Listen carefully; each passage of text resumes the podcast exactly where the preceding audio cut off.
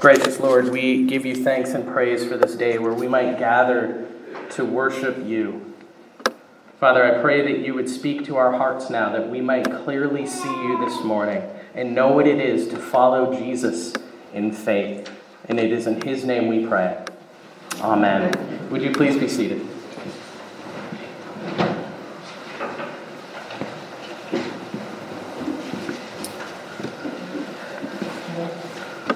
Well, here we are at the end of our series looking at the story of Abraham and the life of faith. Over these weeks, we have definitely seen some low moments where faith wavered and sin seemed to prevail. But we have also seen many moments of incredible promise, faith, and joy. Think all the way back to, the, to that first account when the Lord called Abraham to leave his homeland and to follow him. And now consider where we are. All the twists and turns that have come along the way. And the whole account seems to culminate in what we read last week the birth of Isaac, when the, the promised son has finally come. Surely then that's the end of it, right? It's just smooth sailing from there, of course, right? Well, not so fast. The truth is that everything that we have looked at, all the ups and downs of Abraham's life, they were building toward this moment that we read about this morning. God's call to Abraham to sacrifice his son, his only son, Isaac. Now, in many ways, this is a confusing moment for people, and, and many people have debated the meaning and the significance of this story throughout the years. But for Christians, it is a moment of great importance.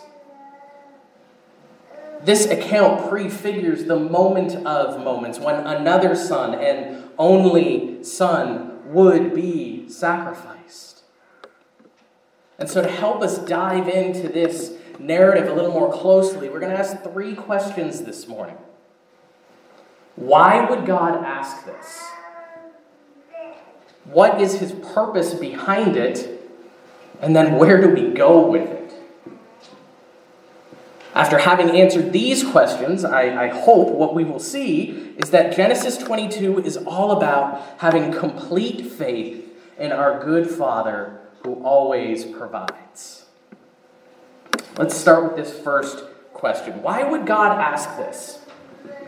After all, favoring child sacrifice doesn't really fit with our idea of God's nature, does it? We have scriptures like Deuteronomy 12, where God names the pagan practice of burning their sons and daughters in the fire to their gods as an abomination. And yet, after all the years of waiting, and the promise made about this child, here is God in verse 2 saying, Take your son, your only son Isaac, whom you love, and go to the land of Moriah and offer him there as a burnt offering. What's going on here? Why would God ask this? Well, actually, the answer is given to us directly in verse 1. We read, After these things, God tested Abraham. God is putting Abraham to the test. Now, we might not like that answer. I don't know about you all, but I was told repeatedly in my young Christian life that, that God doesn't test people at all, that God would never test us. And if he did, that's, that's one of those Old Testament things that he, he used to do. That doesn't apply to us New Testament people. Well, it turns out that James didn't get that memo. Since he opened his epistle with, Count it all joy, my brothers, when you meet trials of various kinds, for you know that the testing of your faith produces steadfastness. Same goes for Peter, by the way. 1 Peter 4 Beloved, do not be surprised at the fiery trial when it comes upon you to test you, as though something strange were happening to you. So not only does God test us, it should be expected. It is not a strange thing at all. We don't think that God tests us or we feel uncomfortable with it because we get testing mixed up with tempting. James tells us that God will not tempt us to sin, but also he told us what we just read that we will be tested. It's because James understands the difference between the two. Tempting is something that entices us to sin and therefore is from the world, the flesh, and the devil. Testing, on the other hand, doesn't entice us to sin, but to faith. It is God bringing us to situations where we are forced to confront whether we truly believe in Him for our lives, our well being, and our good or not. The Lord tests his people to convict us of our sin, to challenge our hearts and expose those places which might be tempted to sin, to follow the world, the flesh, and the devil over our God. And he does it so that he might produce greater faith within us. And that's what he's doing with Abraham. We know this because of how the account ends. At that very last moment, knife raised in the air, ready to come down upon his son, Abraham hears a voice from heaven calling out for him to stop. Verse 16, we read, By myself I have sworn, declares the Lord, because you have done this and not withheld your son, your only son. Stop there. That's what this test was all about. The test was to see whether or not Abraham had grown in faith enough to trust God even with his most prized possession. Did you notice through the reading how Isaac's value is being highlighted throughout this passage? At the beginning and at the end of the account, he was referred to as Abraham's son, his only son, heightening who he is. Verse 2 highlights how much Abraham loves his son. The narrative is making it clear that there was nothing more valuable to Abraham than Isaac, or nearly nothing. What the test showed was that Abraham valued at least one thing more than Isaac, and that was God. Abraham's good times and his bad times, his stumbles, his victories, all of them were building the faith necessary to trust God with his son, his only son, whom he loved. Because if he didn't, the result would have been catastrophic. It would mean that for Abraham, the son who was promised, the son meant to bless the world, would be an idol. Idolatry is putting anything or anyone, even good things, in the place of God. If Abraham had withheld his son from God, if he had not obeyed God in faith, it would have been saying to God, I love this child more than I love you. And that is idolatry.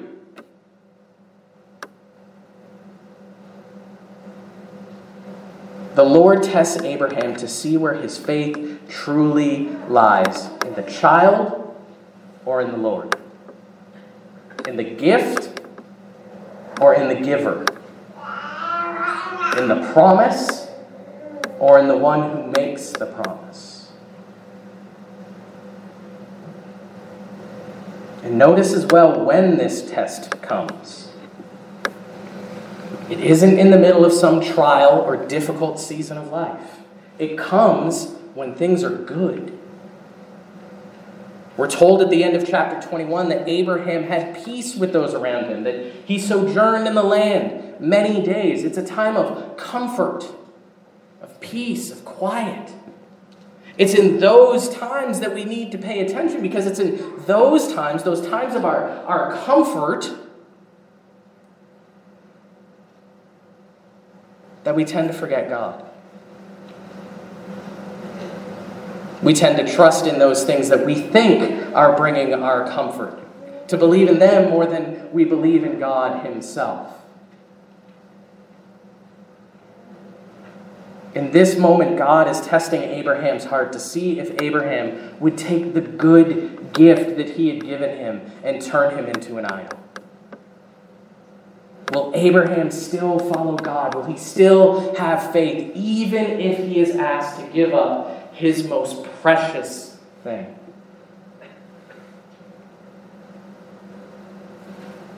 I suppose the question before us is fairly clear. What's that for us? What is the most precious thing we have in our life? Is it a child? Spouse? The job that you've attached your identity to? Your money? Your life? Your health? Your well being? What is it? What is the thing that you value more than all other things? Would you be willing to give it up if Jesus called you to?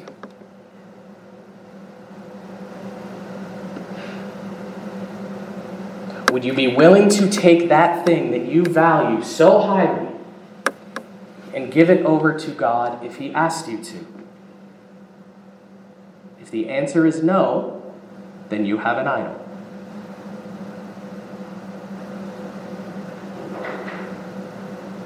And chances are that idol will be exposed when your comfort is challenged. Why does the Lord call Abraham to sacrifice Isaac? Because he is testing his faith. Who does he really believe in? Now, in answering that question, the second question, the answer to the second question, becomes fairly clear. God is calling Abraham to sacrifice Isaac as a test to his faith, the purpose behind it then is to produce genuine, steadfast faith in the Lord. God is calling Abraham to genuine, steadfast faith and to see if he will respond with it. And that is actually what we see in Abraham. Notice all the minute details that are included in our passage here. The Lord calls Abraham. Somehow he goes to sleep that night, wakes up the next morning, and sets about his task. In verse 3, we see him getting everything he needs together for the journey. Verse 4, we read that he traveled for three days on foot before they came to the mountain.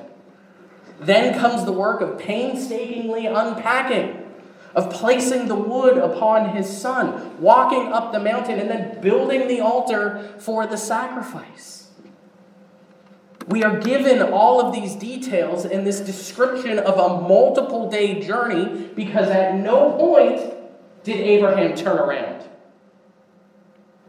At no point did he say, you know what, this doesn't make any sense, I'm going home. Was he wrestling with it internally? Maybe, but we're not actually told that. And my temptation is to say he probably wasn't wrestling as much as we think he would be. why do I say that? Well, look at what the text actually says.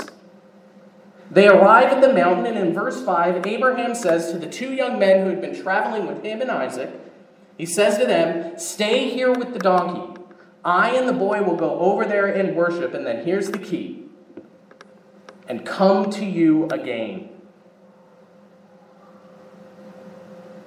I and the boy will go over there and worship, and then we will come to you again. Abraham believed that he and Isaac would go and worship, and even though the Lord had called him to sacrifice Isaac, Abraham believed that he and Isaac would return to the young men again.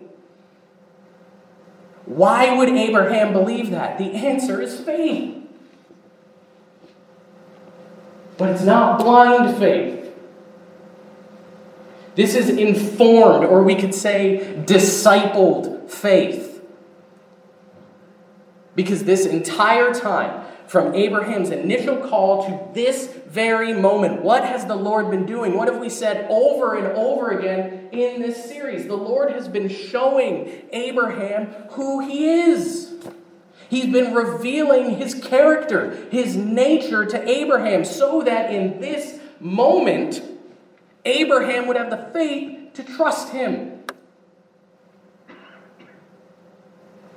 He's taking all of those lessons he's learned, all the times that he decided to do the sister wife act, all the times he stumbled into sin, all the times he went in the wrong direction and God corrected him. He's taking all of that and he's applying it to the moment that he is in right then and there. What does he know about God? What does he know about the goodness and the grace and the character of God? Ringing in his heart and mind would have been the truth that all along the Lord has announced his promise to Abraham, and all along the Lord has delivered on it. He's been true to his word. And his word about this son, his only son, was that through him, Abraham would have descendants as numerous as the stars in the sky and the sand on the beach. That was the promise that God had made. And so Abraham took what he knew about the Lord, how he keeps his word, and he applied it to that moment. so that he could trust him in it.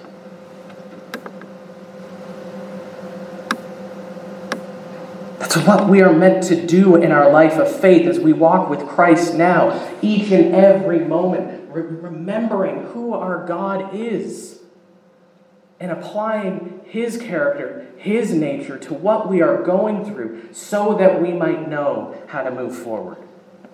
It's what Abraham does. It's why the author of Hebrews could write of this moment by faith, Abraham, when he was tested, offered up Isaac. And he considered that God was able even to raise him from the dead, from which, figuratively speaking, he did receive him back.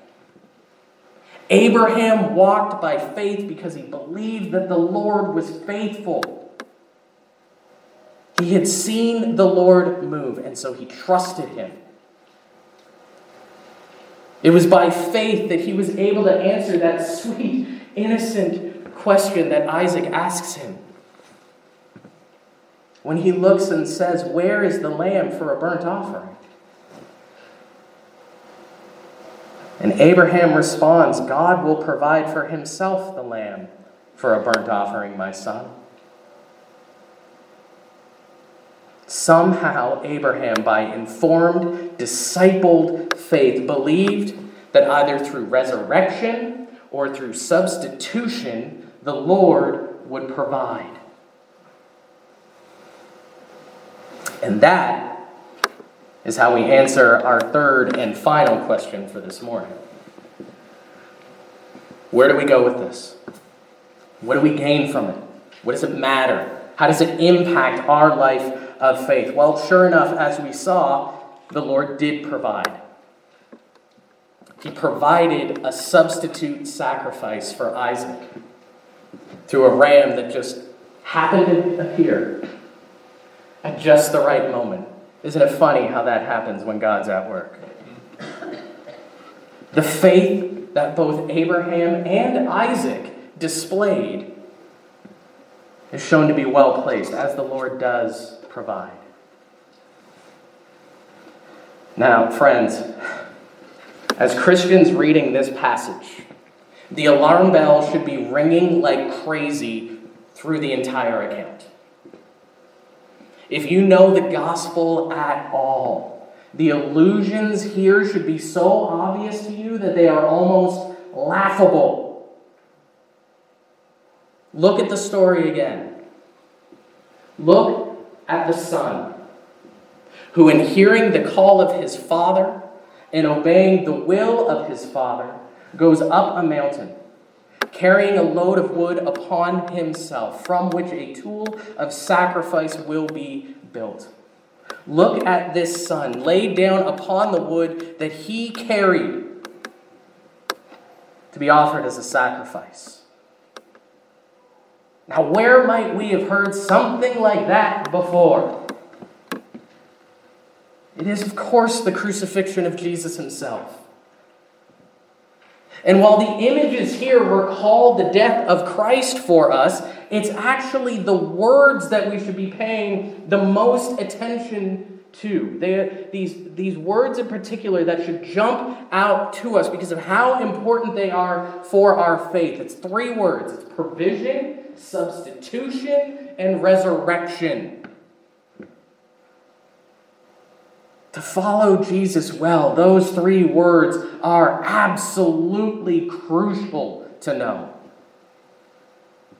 For just as the Lord provided for Abraham in a substitution for Isaac, though he could have easily resurrected the boy from the dead, in Christ he provided for us in the most profound way possible with a perfect substitution so that we would not have to pay the penalty of our sins, so that we would not have to incur the wrath of God upon ourselves. Jesus, the Son of God, the only Son of God, whom he loved, was substituted for us so that a perfect sacrifice could be made, so that we could be provided for. And then by his resurrection, we who now have faith in him are resurrected ourselves. We who, like Isaac, were as good as dead are raised to new life in Christ. Because the Lord has provided the perfect substitute.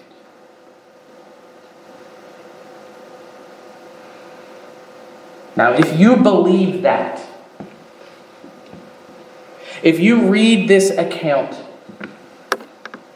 and you hear the gospel in it, if you hear the truth that God has provided the perfect sacrifice and you look upon Jesus and you say, Yes, Amen, that is my God and I will follow him. If that is your response to this, if like Abraham, you have walked through life and you've seen God provide for you, you've seen how he's grown you even through challenging times, if that is your response to this, let me ask you then when the test comes, how are you going to respond? If you believe all of that, how will you respond when the test comes? Who are you going to trust in? When the test comes, will you rebel against him? Will you respond in anger because how dare he test me? Will you cling to the idol of your heart?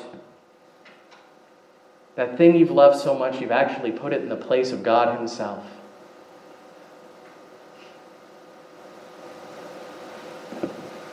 Or like Abraham, will you trust in the character and faithfulness of God? Remembering all that I have said. And don't take my word for it. Crack open the Gospels yourself. It's right there for you. It's in all of Paul's letters, it's through the whole book what God has done for you. Will you take that truth and will you trust God because He's shown Himself to be faithful? Will you remember how He has acted on your behalf to provide for you? Will you, by faith, lay everything, every part of you, all parts of your life, will you lay it before Him and say, Father, I trust you with this? I trust you even with the things that I have loved so much because I love you more. Even when I'm scared, would you help me to follow you? Even where I'm not sure where you're taking me, like Abraham, will I follow you? Help me.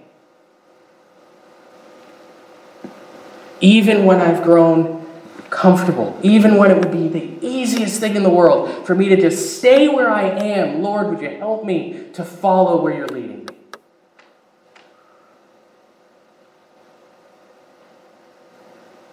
Abraham believed that God would provide, and guess what? God did.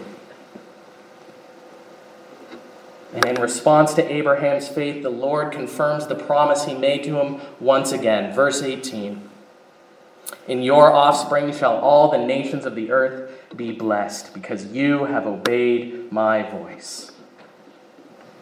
Abraham trusted in the Lord over all things, withholding nothing from him. He followed the will of his father, and he hears the blessing of his promise, because that is where the blessings of God's promise lie in his will. Such faith would culminate later in history when Christ himself, the perfect descendant of Abraham, would come with blessing and life. For that is where faith in Christ leads the blessing of life in him.